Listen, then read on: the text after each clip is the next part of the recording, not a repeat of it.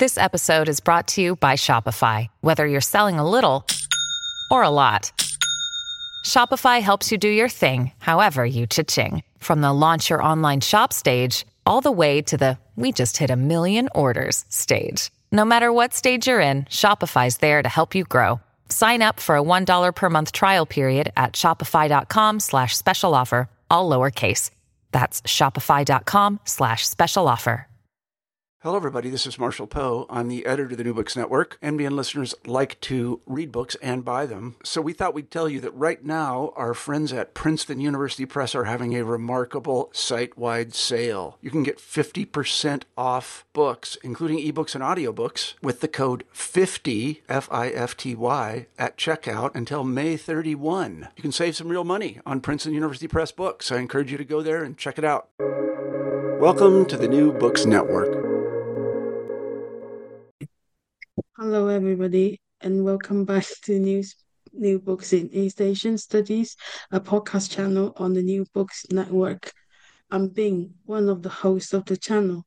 Today, we'll be talking to Nanyang Assistant Professor of History, Florence Mok, to talk about her book, which is published in 2023, Covert Colonialism governance, surveillance, and political culture in British Hong Kong from 1966 to 1997. This book fills the gap by researching an unexplored explored history of colonial governance and political culture in Hong Kong during a critical period for both Chinese society and colonial government in Hong Kong. His author, Florence Mok, who is talking to us today, is a historian of colonial Hong Kong and modern China at the Nanyang Technological University and has published widely on Hong Kong and state society relations and the Cold War. Florence, welcome to the show. Thank you so much for uh, Bing's uh, kind invitation and provide this platform for me to uh, share uh, some of the findings in my new book. Um, so um, let us begin uh, to look at like uh, the core theme of uh, this book. So uh, this book is mainly about Hong Kong, of course, as the title has indicated, uh, which is one of uh, which was one of Britain's last strategically important uh, colonial dependency, and it mainly looked at how a reformist colonial administration investigates Chinese political culture, in particular how activism by social movement in Hong Kong impact on policy making. Um, the most important uh, part of this book, I believe, is uh, to look at the increased organizational capacity of the colonial state at that time. So mainly focusing on uh, two covert mechanism that was embedded in uh, the CDO scheme, that is uh, Town Talk and MOOD. So at that time in colonial Hong Kong, Hong Kong people had extremely limited political rights. Uh, there was no democracy. So this book mainly uh, try to explore how constructed public opinion uh, was used in uh, policy making and how uh, these opinion are mainly used by the colonial state to respond to public needs and to minimize uh, social conflicts. So in terms of uh, source and structure, uh, as Bing has just introduced, I'm a historian. So uh, this book actually uh, utilized a lot of underexplored archival data. So they are mainly in uh, London, uh, in the National Archives, uh, the Hong Kong Public Record Office. There is also special collections in, for example, the Hong Kong University Library, the Hong Kong Baptist University Elsie Tu private papers, and also some of the student newsletter that were that were stored in a CUHK Library Hong Kong collections. So apart from official sources, there would also be unofficial sources such as Chinese and English newspaper reportage. Uh, mainly, uh, we use these historical sources because uh, I'm trying to overcome the limitation in work done by political scientists and sociologists uh, that were actually dominate uh, this field previously. So this book is more like uh, empirically driven. So um, the core theme of this book is, uh, as the title has indicated, covert colonialism. So I'm going to look at the mechanism of uh, Town Talk and MOOD, and there are also seven uh, case studies. So the first case study is uh, the Chinese as the official language movement, and the second case study is the uh, anti-corruption campaign. The third case study is the campaign against telephone rate increase, and the fourth uh, chapter is on the Precious Blood Golden Jubilee Secondary School dispute. And then the fifth chapter is on the, uh, the immigration from uh, mainland China, mainly looking at the creation and also the abolition of the touch base uh, policy. And then the sixth chapter is on the uh, British Nationality Act controversy. And the last chapter, uh, I'm going to look at constitutional reforms related to representative assemblies in Hong Kong. So basically, all these uh, seven case studies try to show um, how this mechanism was utilized and also show the process of like how public opinions was managed uh, to transfer into the policy making process. Uh, even Hong Kong did not have a representative government system uh, at that time. So let me talk a bit more about like the period. So the book starts in 1966 and ends in 1997. So uh, the reason why it started at um, in, in 19, 1966 is because uh, for those that are familiar with uh, Hong Kong history, they would know that it was the year that the uh, Star Ferry riots actually broke out in Hong Kong. So we can see it was like a watershed in Hong Kong history, signifying changing political culture locally. And um, in that year, uh, following that year, we also have the 1967 riots. That was like uh, kind of like um, influenced by the Cultural Revolution in mainland China. So in this period, uh, we can see uh, the internal and external security in Hong Kong was uh, inseparable as well. And uh, if we look at the broader picture, we can also see in this period uh, the British Empire was actually uh, declining because it has lost a lot of strategically important places uh, after the Second World War. So, for example, uh, India was lost, and also like the Suez Canal, etc., etc. And the period also uh, witnessed changing Sino-British relations as well. And at times we can see Sino-British relations actually deteriorate. So by 1969, um, after the riots, after the uh, uh, 1966 and 1967 riots, uh, the colonial government actually um, understood that Hong Kong future must inevitably lie in China. So it was just a matter of time that they have to retreat.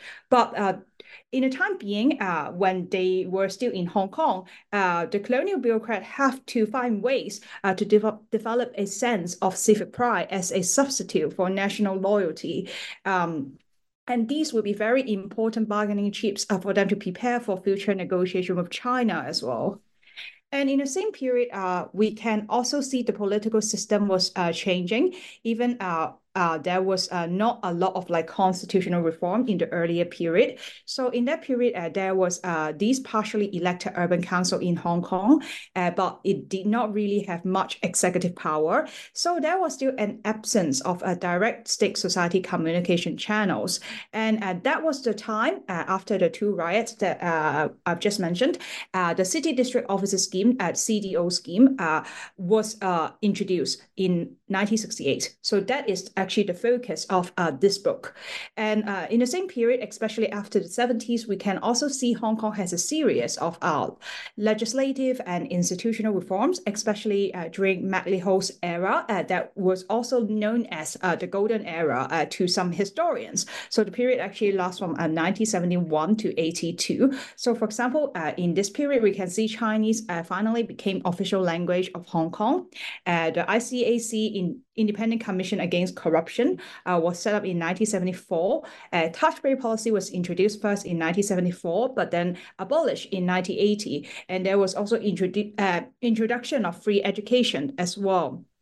And uh, of course, at the same time, we can see uh, state-society relations and also political cultures were also shifting. And economically, of course, uh, it it's an important period because we can see Hong Kong was undergoing uh, industrialization and later turned into this uh, center of commerce and also finance as well. So all these are actually very important precursor to political and social changes even in uh, today's uh, post-colonial Hong Kong. And some may be curious how I come up with uh, this topic. Uh, so these is actually uh, derived from uh, my PhD thesis uh, when I was at York uh, back then. So I was reading a lot of literature about um, Hong Kong state society relations, but these literature were mainly written by political scientists and sociologists. So for example, historian George Endacott argued that Hong Kong was actually a minimum of government in the style of Baphomet laissez-faire. So he wrote his work in uh, 1964, quite early. But then um, other uh, sociologists and political scientists in the 70s seems to also support uh, his ideas. So for example, J.S. Hoadley, Ambrose King, and also Norman Miners uh, also believe that um, these are uh, minimum government was like also due to the fact that uh, people were not really interested in uh, politics uh, and there was like clearly low level of political participation. And uh, some some of them also argued that it was the refugee mentality because uh, most of the population uh, in Hong Kong were migrants or like refugees from mainland China trying to um, uh, go to Hong Kong to escape from the political turmoil, basically. So they were more like influenced by this uh, refugee mentality of like trying not to rock the boat and uh, to uh, ensure that uh, the environment was like politically stable and they were also influenced by these like Confucius values, for example, like uh, try not to uh, stir social conflicts, try to emphasize on uh, social harmony, uh, to more focus on uh, the moral characters of the leaders rather than how the government was actually formed, etc., etc. Uh, so basically, with all these characteristics, uh, the colonial government, according to uh, the scholars, they were managed uh, to uh, gain legitimacy uh, through this practice of like uh, corruptions. So in Ambrose King word, that is the administrative absorption of politics. So basically, by uh, incorporating uh, these, uh, some of them are were leaders, business elite, and later some of the members at the grassroots level through the CDO scheme, the colonial government was able to gain a legitimacy uh, without even uh, introducing any sort of like democratic uh, reforms. And in 1982, we can see this idea was actually uh, further developed by a sociologist, uh, Lau Siu Kai. So he argued that Hong Kong was a minimally integrated social political system which means that on the one hand, uh, the Hong Kong Chinese, they were politically aloof, mainly influenced by uh, the concept of utilitarianistic familism. That is, they would place uh, their family interest above that of the society. And uh, on the other hand, the uh, colonial government also did not have this uh, organizational capacity to penetrate into the Chinese society as well. And all the existing and networks or like communication channel between the state and the society were relatively weak, according to Lau. However, recently we learned that this is actually an inaccurate view. Um, yes, Hong Kong to some extent was quite politically stable, but does it mean that uh, there was uh, no active uh, uh, that does it mean that there were absence of like political activism? Or uh, does it mean that people were like completely apathetic uh, about like the developments or like uh, public affairs?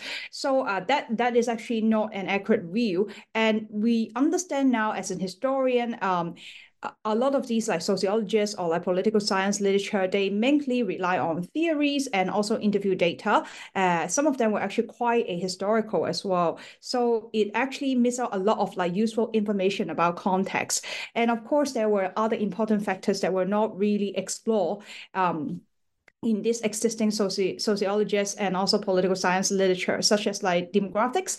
And these older literature tend to treat uh, the population more as a homogeneous and entity. And um, we now have more books or like articles that uh, were written by uh, revisionists showing that uh, the state was actually very active when it comes to intervention.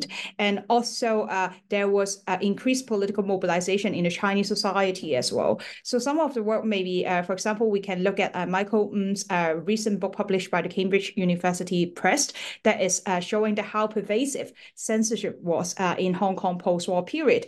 And of course, Ray Yep's work on the 1967 riot also showed how emergency regulations were used during uh, the riots. So all these uh, literature actually show us that uh, there was increased state reforms and intrusion, uh, which of course uh, the previous literature uh, did not mention. And um, one of the things that uh, this book also uh, hope to do, uh, apart from like responding to like the earlier literature that I've just mentioned, is to answer the question whether Hong Kong fits into the general pattern of decolonization or more was an outliner uh, of uh, outliner in the British Empire. So we can see after the Second World War, uh, there was a lot of uh, anti uh, anti-colonial nationalism or like insurgency uh, in the British Empire. But Hong Kong seems to be an anomaly, for example, suggested by historian like John Darwin. So for Hong Kong, it did not seem to have a lot of like um, movement or like attempts uh, by the society to overthrow the uh, colonial state. But at the same time, um, we can also look at the political system uh, of Hong Kong in the immediate post-war period. It was largely unreformed. So, for example, the Legislative Council, um, many of the members still appointed by the governor. They were mainly professionals and business elite. Uh, similarly, in the Executive Council, councillors were also appointed by governor or the queen. And then we have the uh, Urban Council, as mentioned, but uh, of course, it possesses a very little executive power and also have a very narrow franchise. So in in sense, there was a lack of uh, direct channels for mass political participation in this period.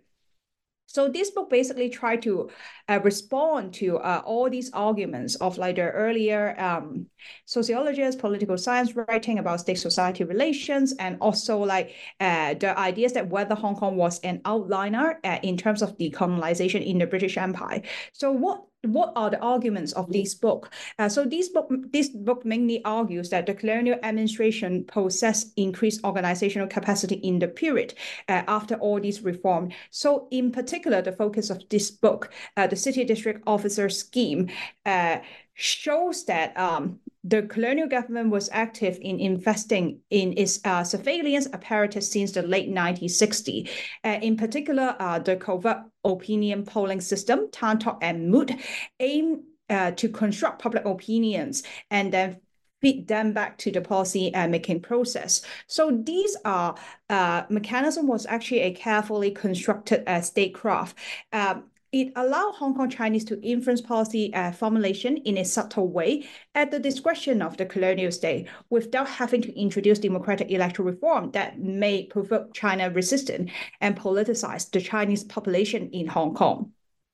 And uh, the second part of this book also look at these uh, increased political activism and diverse political cultures among different uh, people in different age group, in different social class, and uh, based on this finding, it would argue that uh, the Hong Kong case was actually far from an anomaly. So it basically was only utilizing some old tactics of imperial rule to new circumstances that was uh, that were unique to Hong Kong.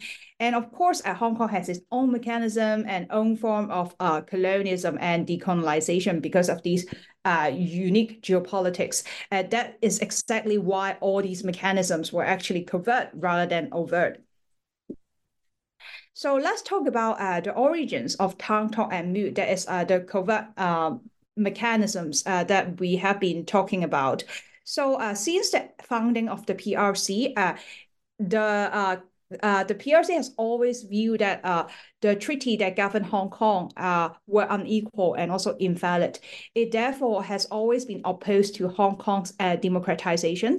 Uh, by 1950s, uh, the colonial government was still uncertain about like the attitudes of the Chinese government. But by the mid 1960s, it was pretty sure that China would not accept any attempts uh, by the colonial government or like by the British government to democratize Hong Kong. Uh, this view was actually uh, widely accepted among uh, the colonial bureaucrats. And this assumption was basically uh, because uh, these colonial bureaucrats associate uh, changes in constitutional status or like the introduction of uh, democratic electoral reforms uh, to self-government and independence based on their experiences in other British colonies. And um, by 1967, after the 1967 uh, riots, it was very clear that China would object to any democratic development in Hong Kong. And another concern that the colonial government had was that um, if uh, elections were actually allowed or like introduced uh, in colonial Hong Kong, then uh, it would basically entangle Hong Kong into the Cold War politics. So uh, there could be emergence of both pro-nationalist and also pro-communist Hong Kong-based uh, politicians, which is uh, which was a scenario that, uh, of course, uh, they did not want to see. And it is important for us to, lo- uh, to know that uh, Hong Kong at that time was actually very much militarily vulnerable. So uh, immediately after the uh, formation of the PRC, Hong Kong's garrison has actually been strengthened. Uh, however, it was soon scaled down again, and mainly because of uh, the Korean War. And uh, at the same time, we can see that uh, Hong Kong's strategic interest in general has diminished for the British after the Second World War. And even the British tried to ask for the U.S. help to defend Hong Kong in cases of like a potential Chinese invasion. the U.S. was extremely reluctant. So by 19 1952, uh, in internal report, we could actually see that uh, um, the uh, British government had reached this agreement that uh, if there was any uh, full-scale attack uh, by the Communist China, at that point they would just uh, evacuate. So they basically would not really defend Hong Kong. So uh, in other words, because of the fact that Hong Kong was militarily uh, indefensible. So the internal stability and also external security of Hong Kong largely uh, was rest on uh, the Chinese government decision uh, to maintain the status quo. So basically, uh, a um, normal relationship that could allow uh, the British to continue to administrate Hong Kong. So this is one direct quote from uh, the Hong Kong Public Record Office. Uh, basically, the colonial government uh, believed that they should try uh, to avoid provoking China uh, unnecessarily and consider very carefully any actions to which the Chinese People's government would feel bound to react to, which include the introduction of democratic reforms that would challenge China's sovereignty over Hong Kong and open the door to a confrontation uh, between left wing and also right wing supporters. So that explain why uh, there was no uh, major constitutional or like democratic reforms uh, in the immediately post-war period in Hong Kong. So uh, this is another direct quote also from a document that's called Aims and Policy of the Hong Kong Government uh, in the Hong Kong Public Records Office.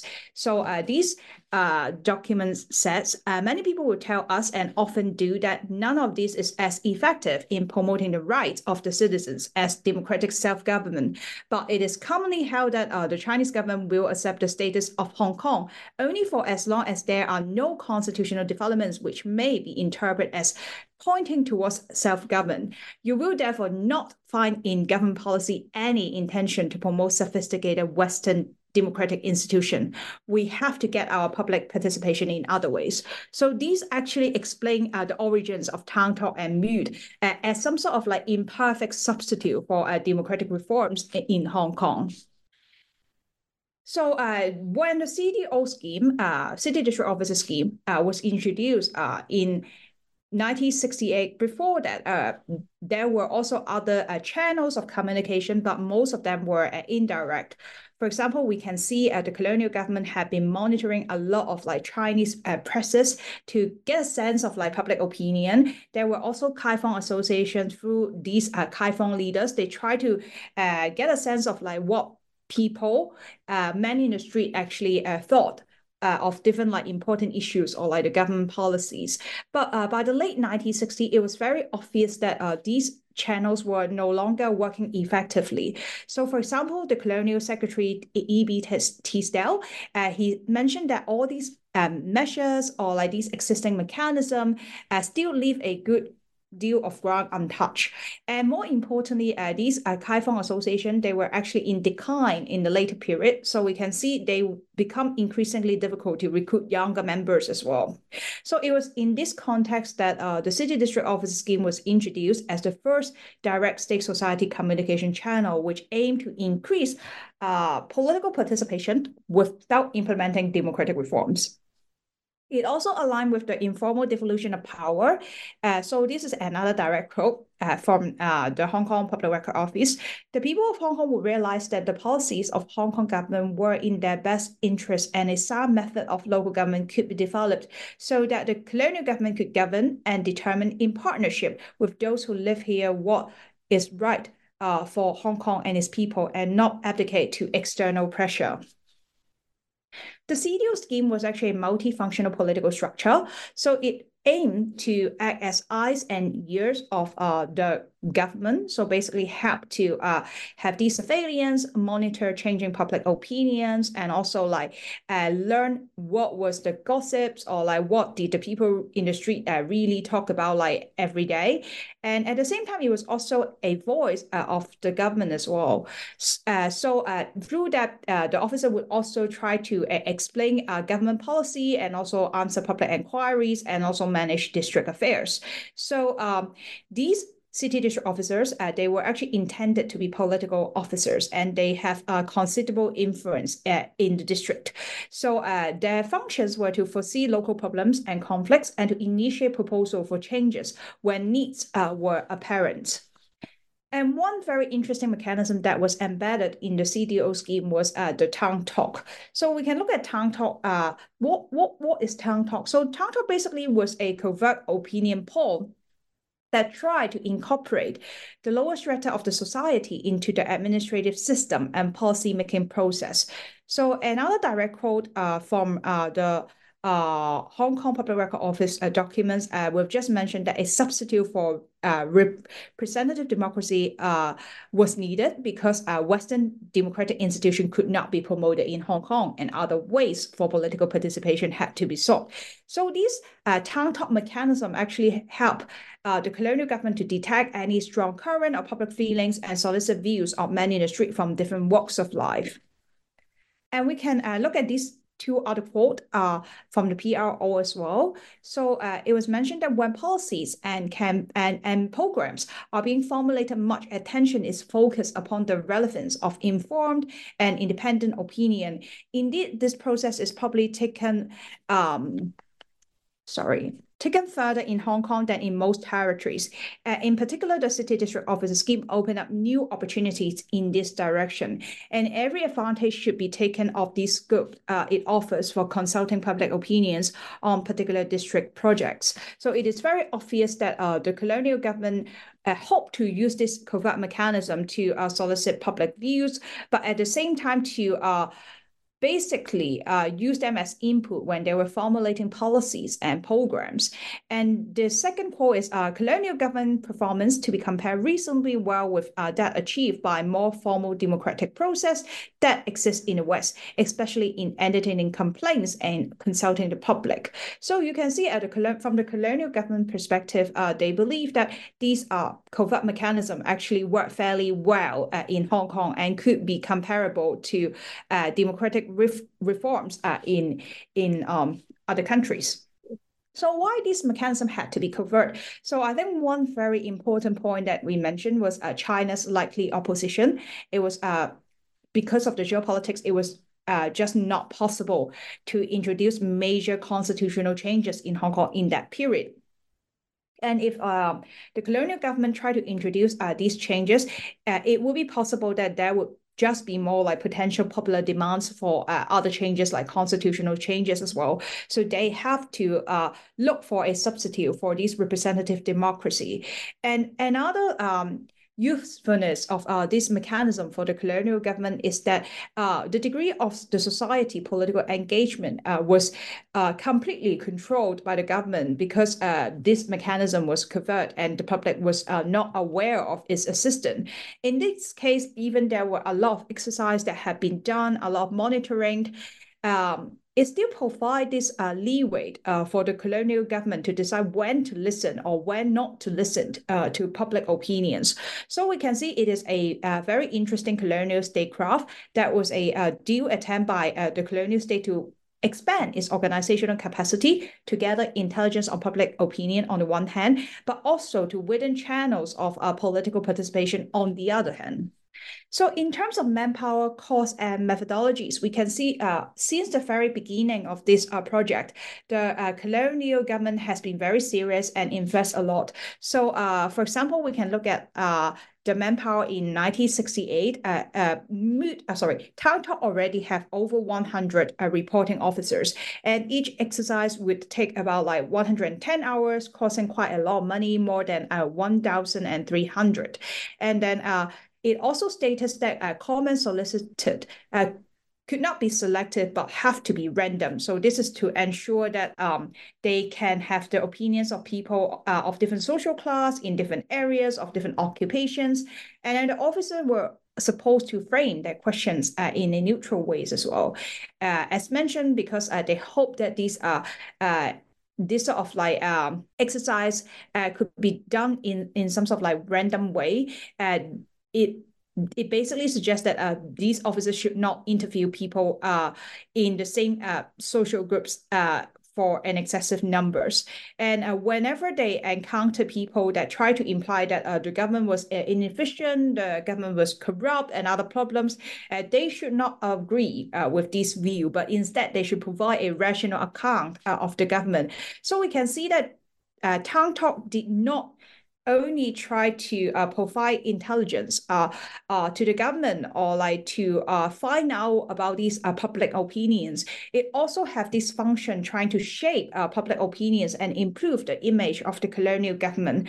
So we can see that in this exercise that uh, people of different groups uh, of different social class, occupation, and geographical areas, uh, uh, these respondents would be included and in terms of dissemination, so after uh, all these exercises uh, have been done, uh, they will be organized into uh, reports uh, that is, uh, of course, called Town Talk. And then they will be circulated to high-ranked civil servants and policymakers who will take time to read it and often discuss it with heads of department. So high-ranked colonial bureaucrats. And um, Town Talk was actually restricted so its existence was concealed uh, from the public.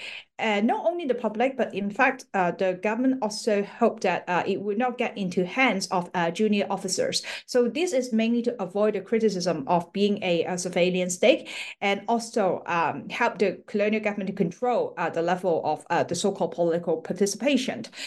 so we can see that even um, Town has this like dual attempt.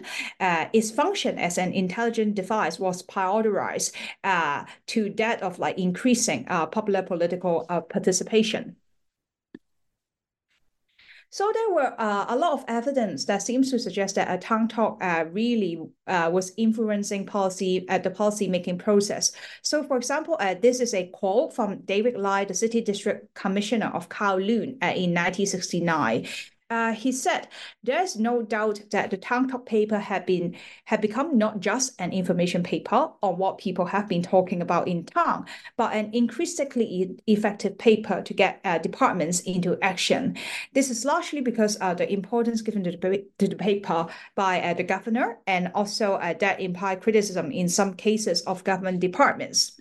So, uh, some examples that I can find in the National Archives in, in London was that a town talk was actually also partly contribute uh, to the setting up of the uh, ICAC, the Independent Commission Against Corruption uh, in Hong Kong in 1974. So we can see during the discussion process uh, whether uh, an an independent uh, commission or a uh, a um a uh inquiry that was like more like appointed by London in London should be set up.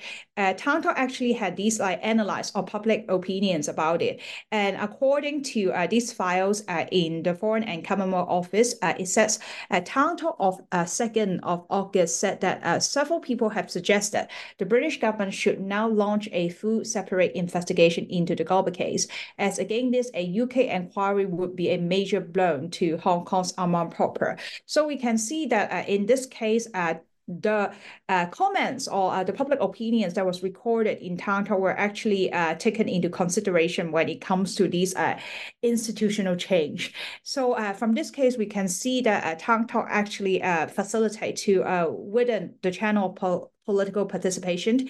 Even uh, in this period, we can see this continued absence of a democratic uh, electoral system uh, in Hong Kong. Uh, so at that time, uh, uh, because of the importance of town talk, we can see there is a more reforms um, in the mechan uh, in the mechanism itself. So we can see that, for example, the sample size was expanded. So previously they did not really state how many people you should interview, but now at least you have to interview like 600 people. It also start adopting this quota sampling system. And uh, of course, uh, is district by district. So basically, uh, these 600 people uh, distribution will be based on uh, the distribution of gender, age, and occupation in that area.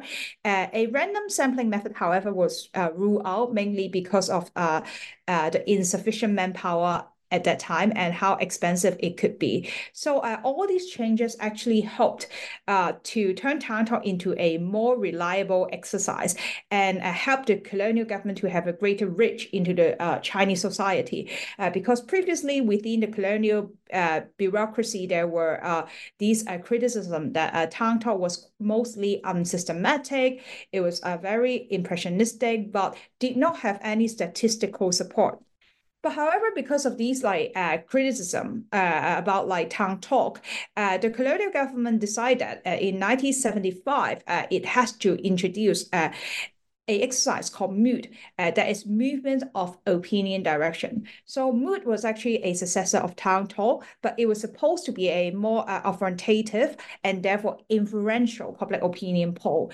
It mainly draw attention to uh, subjects which were uh, at that time currently or potentially a public concern. It also hoped to assess uh, public reactions, attitudes, and feelings in appropriate instances and uh, collect opinions that were not reported by uh, the news media. And uh, it would also examine the impact of the press on public opinion, some public misconceptions, and the voices of the less articulate classes who uh, otherwise couldn't get their views heard or like would have uh, difficulties and therefore suffer in silence. Uh, more importantly, controversial topics and anti-government activities would also be examined. So uh, the whole reform, uh, turning uh, Town Talk into Mood was basically hoping to have a more credible and refined and methodologies. So, for example, like previously, we noticed that uh, some of the CDO actually would interview the better informed uh, respondent more frequently uh, means that there was no comprehensive view of a cross section of communities uh, in Hong Kong. And the fact that it was uh, usually organized uh, on a weekly basis also means that the CDO would have very limited time for full investigation of the issues. And sometimes uh, the reports also reflect more like the bias of the officials, therefore like distorting public opinion as well. So uh, to expand uh, uh, the sampling size uh, to prevent uh, these uh, more informed respondent to be interviewed repeatedly. So now we have a new method. So for example, we can see that the sample was expanded by using data supplied by the mutual aid committees and also the Kaifong Association. And now each staff would have a 50 person contact list. And every week, one third of the people were removed and then replaced by new contacts. And then the uh, community information unit also uh, would be responsible for continuing to monitor uh, media comments to understand sentiments of sensitive groups. And, and now the sample size had also been expanded. Uh, rather than only interviewing at least 600 people, it uh, now interview at least uh, 200, uh, 2,005 100 people. So uh, in this uh, 2,500 people, the details of age group, class, educational background, type of residence, gender, and occupation would also be provided. And uh, because mood was still a uh, qualitative uh, exercise, so uh, it still adhered to using unstructured uh, sampling uh, method and also interviewing techniques. By 1977, we can see that uh, just in uh, conducting this uh, mood exercise, we have at least between 150 and 250 monitors.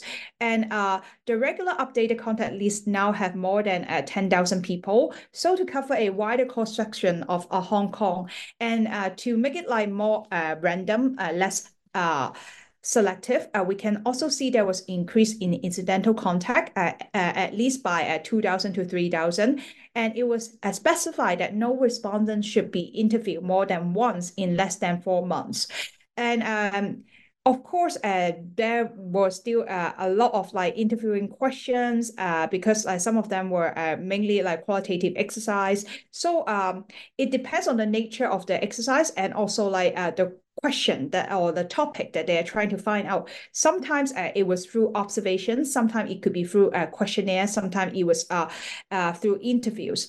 And it is uh, interesting to also point out that uh, uh, Mood actually also borrows some of uh, the system uh, from Osaka feedback scheme and also the Japanese monitor for national policy as well. So it was not exactly uh, completely original, but it actually borrowed ideas from other system and uh, tried to adapt that to the Hong Kong unique environment. And in terms of interviewing techniques, in order to get to the heart of these respondents, basically these CDO were instructed not to uh, standardize uh, their, their questions or like uh, not to have a like very specific orders when it comes to uh, asking questions. And previously, uh, we can see that uh, because Town Talk uh, mainly focusing on urban area of Hong Kong, uh, that is uh, Kowloon and Hong Kong Island, uh, it really did not cover the new territories such as uh, Tsuen Wan. But now we can see that uh, uh, by 1980, uh, it start covering Tsuen and uh, the new territories. Uh, it also start adopting a quota sampling method. Uh, that is the selection of contact was uh, uh, um, according to gender, age, and occupation, and now in proportion to the number and also distribution of the overall population in the area. However, for more important uh, topics, uh, such as like green paper or like future uh, constitutional reforms, uh, or like a potential handover of Hong Kong, the colonial government still uh, prefer to use more uh, scientific methods that is like more uh, st statistically uh, based uh, rather than this like very qualitative exercise. And we can see because of the uh, adoption of the quota sampling method, uh, the uh, exercise also reduced the sampling size now from uh, 2,500 to uh, 993. So I, I realize we are uh, running out of time, but um, these exercise, uh, as far as I, I can see, uh, at least survive until uh, November 1992. So this was actually the last copy of our uh, talking points. Uh, I guess uh, that's the um, the next version of Mood uh, that could be found in uh, uh the archives. And uh, Talking Point uh, was uh, a weekly record of issues of current interest collected from a small number of respondents in both urban and also New Territory District issue every Friday. the reason um, um, the reason why I guess like talking point uh, was still uh, in use was because uh, the colonial government still care about like this uh, qualitative aspect of uh, public opinion but at the same time, we can see compared to, for example, like the late 60s or like the 70s, uh, these covert mechanisms become way less uh, significant. Uh, that was because uh, there was increased democratization at the local level. For example, uh, there was uh, we begin to have the district board election in 1982. of course, after the Sino-British Joint Declaration was reached, we can see even more constitutional reforms in Hong Kong. So there was this gradual decline of the paradigm paradigm of consultative uh, politics in Hong Kong. And by the 1980s, uh, as mentioned, when it comes to like more important uh, topics that require more manpower or like that uh, the colonial government would hope to have uh, more statistical backing, they would actually contract that out uh, to commercial polling and also research firm and sometimes uh, uh, universities as well. So we can see that, yes, uh, these covert mechanisms still exist now in the name of talking points, but it was actually become way less significant compared to that in the uh, 1960s, late 1960s, and also the uh, 1970s. So uh, let's make a short conclusion. So in conclusion, based on this finding, uh, we can uh, argue that I guess Hong Kong was far from a minimally integrated social political system, unlike what Lau has suggested. So we can see the colonial government and the Chinese society interact frequently. And uh, in particular, Town Talk and Mood, they were important mechanism uh, for the colonial government to understand changing popular sentiments and also help them in policy making. And we can see this covert polling exercise was also institutionalized as well, embedded in the city district officer scheme, means that the colonial government have both the wills and means um, to um, monitor the Chinese society and also to uh, to uh, understand uh, um, their public opinions as well. So that is the manifestation of covert colonialism. Uh, but at the same time, interestingly, uh, these uh, mechanism also allow ordinary people to take part in the policy formulation process in a state control, but uh, uh, but in a state control and also a covert manner. So we can see that um, these uh, priority uh, the, the priority of uh, this exercise basically uh, it focused more on like getting the intelligence uh, for uh, the colonial government uh, to find out more about like public opinions to minimize social unrest. Uh, is more was more important uh, compared to really allowing these people to take more part in uh, the policy formulation process and uh, mainly it was introduced because uh, it uh, the colonial government hoped not to provoke China or like further politicize the population as well. So the second part of this book, as we can see, like in those case study, actually, uh, we also talk about like the political cultures of uh, different social class and age groups, which, uh, however, I don't think we have enough time to cover in this um, conversation conversation right now. So, for example, it will show that uh, the upper and middle classes are opposed to political activism, and they saw a political activism uh, actually incompatible uh, with their social status.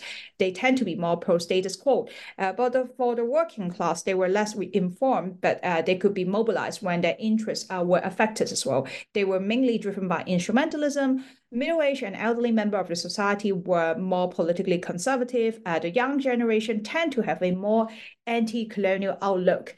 Uh, so um, if you're interested, you're more than welcome to uh, read the rest of the book, or like you can email me as well. And I guess lastly, uh, because um, we can see that uh, the CDO scheme itself was actually um, uh, trying to basic basically uh, when the CDO scheme was uh, discussed, it draw experiences from, for example, uh, the district officer scheme uh, that were previously implemented in Africa. It also draw uh, uh, some of the mechanism and experiences from uh, the People's Association in Singapore. And also, as we can see, uh, of course, uh, when it become mood, uh, it also uh, learned some of the technique and also borrow some of the techniques uh, from the Japanese system as well. So I would say that uh, in this case, like Hong Kong was not exactly an anomaly because we can see that uh, it actually uh, borrow these ideas or like these uh, statecraft from uh, different places, uh, but only adapted to like uh, Hong Kong because of like Hong Kong unique geopolitics and environment. So I, I'm gonna stop talking now. So if uh Bing, you have any questions, then uh, you're more than welcome to ask. Or like if there's anything you would want to uh, discuss in particular, uh, please please feel free. Thank you for Florence for this uh, delightful, uh, interesting, in uh, presentation of her book. And for me, I think it's really a timely book regarding what has happened in Hong Kong in the past 10 years and also regarding this relationship with China, with mainland China, and also in the great, great China region. For me, I when while I was reading the book, I can see the line, the the whole timeline, how Hong Kong become uh, a democratic polity through these uh, strategies uh, administered by the colonial by its colonial um, government. So I think it's it's quite confusing concept, the covert colonialism, because I think it extend even extend my understanding about colonialism to in, in a way. I I may I I actually quite interesting in how you pick those seven case studies because to me they yeah they are really rich for in how do you come across the these case studies and on what ground that you decide to use these seven case studies instead of others if you don't mind yeah, sure. I mean, uh, for these case studies, so uh, because uh, they were basically um, so most of the uh, um, so um, the the selection of the case study mainly based on, of course, like archival archival findings as well. But I try to look at case study that uh, involve like um people of like different uh, social class and age group. For example, like they were political activism or like social movement. Uh, but at the same time, um, those uh, case study uh, one have abundant record in uh, the archives, whether in London, whether in Hong Kong, or like other special collections in different university, and also uh, widely reported by newspaper. Uh, two is like the case hasn't been really um, thoroughly covered by other uh, existing uh, work or like by other existing historians. So basically, uh, these were the criteria that I used uh, to uh, look at uh, to to select the case studies, and also uh, more importantly, is like those case studies usually have uh, have an outcome. So sometimes that, uh, for example, the Chinese as uh, an official language, uh, people were uh, fighting to turn uh, to legalize Chinese as uh, the official language of the state, and um, of course, like by 1974, uh, they were successful uh, because uh, there was a law and ordinance that actually announced that Chinese was one of the official languages in Hong Kong. Uh, but in other cases, for example, like the British Nationality Act uh, controversy uh, in 1981, we can see even there were a lot of like the executive councillors, a lot of like some of the local Chinese that actually um, disapprove uh, these uh, change in terms of like nationality, which of course would affect uh, the right to reside in, in the United Kingdom uh, because it affects, for example, other colonial dependent dependency. It also affects like the metropole London. So um, these are voices, these public voices actually did not uh, successfully persuade uh, uh, the uh, British government to introduce like any changes. So we we can see like um, usually they have these demand, but at the same time, we can also see an outcome. So uh, sometimes, like yes, public opinion manage to um, make changes. Like um, it could lead to like um, passage of like legislation, uh, uh, creation of new institution. But sometimes, uh, it uh, when it have uh, when it affect uh more places uh, rather than just Hong Kong. When it affect the metropole, uh, that is London, the UK, then it would uh, it would not have a as powerful as impact like like as powerful impact as like the other cases. So I think that that are the main criterias like I was thinking about when selecting the case studies. Maybe um, I think it's a quite interesting concept of the covert colonialism. I I'm quite interested to know to what extent have town talk and mood, this kind of strategy, influenced the relationship between Hong Kong people and the colonial government at the time, or or even to today, if if you if you have any idea on this. Okay, so uh, thanks for the question. I cannot answer for like um today's Hong Kong because uh my research stops at stopped in 1997 so uh, i don't really have much uh, information about like uh, current hong kong especially like archival data. Uh, but if you are asking about like um the changing state society relations at that time so there are a few things that uh, we can understand from this book or like from this research. So i think one is uh, we can see um the colonial government be trying to become increasingly responsive to public opinions if uh, it could, because obviously we understand that after the 66 and 67 riots, there was this like problem of legitimacy uh, for the colonial government. So it is important for them to like to stay in touch with changing public opinions and to minimize uh, the chance of like similar events uh, to happen again. So we can see these initiative uh, but at the same time, uh, we because it's colonialism, right? So we can also see that uh, the colonial government, even they were keen to be more responsive, or like they reform uh, uh, these uh, communication channels. They still prioritize um, their own interests. That is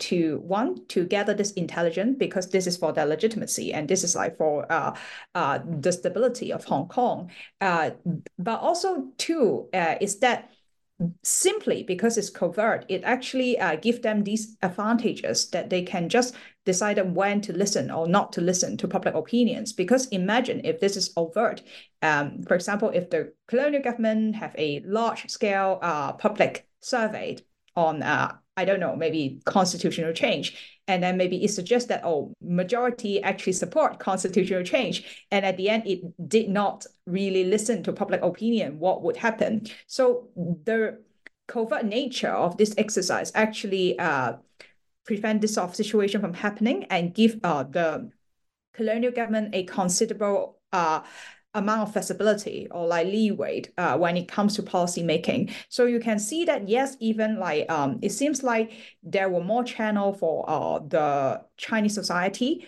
uh, to express their opinions uh, and also to ask for changes. But at the same time, uh, the colonial government still uh, have their own interest. And I mean, um, the the um, presentation just now probably haven't uh, covered everything, but we can see the political cultures were changing as well. So in the book itself, uh, it actually talks about how people have changing views uh, towards uh, the colonial government, towards Hong Kong, or like um, uh, specific uh, policy or change as well. So previously, I guess um, the old generation that were migrants or like that uh, have the so-called refugee mentality, uh, they tend to be uh, more afraid of, of officialdom. So uh, unless uh, there was something major, they would try not to, for example, contact the police. It was also because uh, the police was also quite corrupt at that time because uh, uh, we can see that um, corruption was actually quite serious in Hong Kong before the ICAC was formed. And um, the uh, corruption department was actually located within the police force as well. So people did not have this confidence to reach out uh, to officials when they need help. But we can see uh, very obviously uh, in the 70s, since the 70s, these have been changing.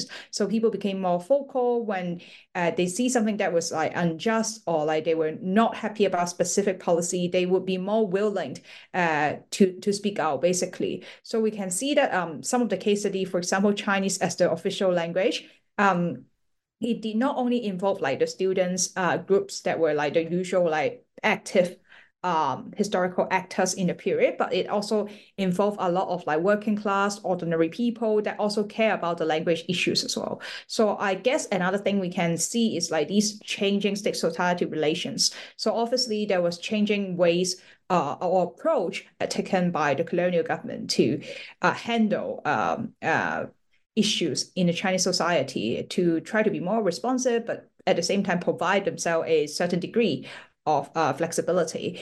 But uh, at the same time, we can also see uh, the Chinese society, they become more um, vocal, they become more active. And uh, I think it's a two-way thing. So you can see how the society was actually moving towards like um, the Hong Kong, maybe like in the 1990s or like even after the handover, like the Hong Kong now, because I think like all these actually uh, facilitate the emergence of these uh, new political cultures.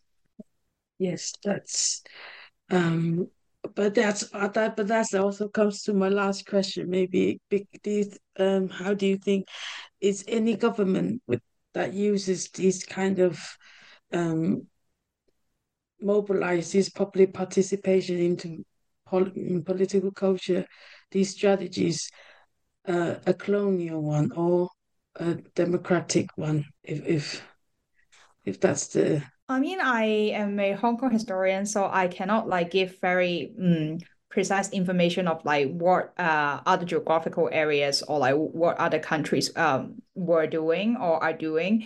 But I mean, uh, from the Hong Kong case, we can see that uh, these sort of situation were uh, used in different places. Um, so for example, I mentioned about like uh, in Africa, in Singapore, or like Japan have also been uh, using some uh, similar monitoring system. So I guess it is um if you, we talk about surveillance in general or like uh, opinion monitoring, it would be uh, very common in all sorts of societies, of course.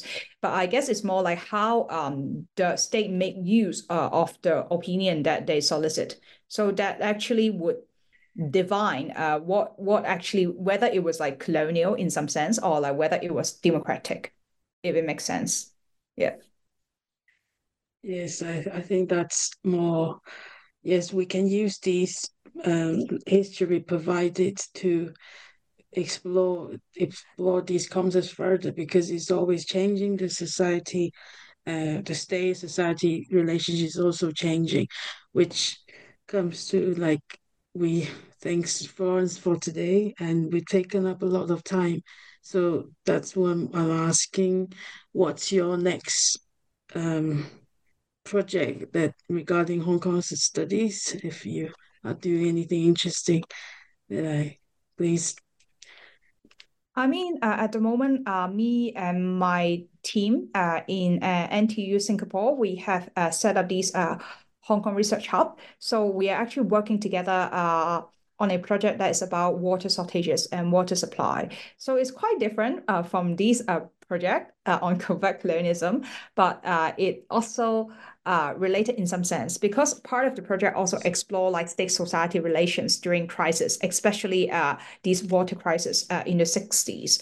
And we can look at like how um, the crisis management techniques change over time as well. But of course, there were other parts of um, the project that are also quite new to me. For example, we will look at like more environmental history, uh, the development of different like water infrastructure from a reservoir to like desalination plants, uh, to uh, catch water, etc., etc. And we would also try to look at um how water affect like popular culture and also entertainment as well. So we can see, uh, for example, some of you may know uh, there were popular culture uh, like movies or drama that are like specifically on the topic of uh, water shortage. There were songs as well. Like some of you may have think of Sam Hui's go So a lot of these are very interesting things. So if you are interested in our, our new water project, uh, please stay in touch and uh, we will have more upcoming events. Uh, many of them are actually hybrid uh, in March and April. Thank you. That sounds really good. Uh, I am I'm really happy that we now uh, there are many Hong Kong study or Hong Kong research hubs that can really treat Hong Kong as a academic subject rather than you know it's always within Chinese study and or something like that. I really hope to talk to you again um, for on about your new projects and thank you for being on the show today. Now we must say goodbye to our audi- our audience. We will say goodbye. Thank you so much. If you're interested, then just send me an email and uh, I we can talk more about like the book or like other projects. Okay, say goodbye, everyone. Bye. Bye.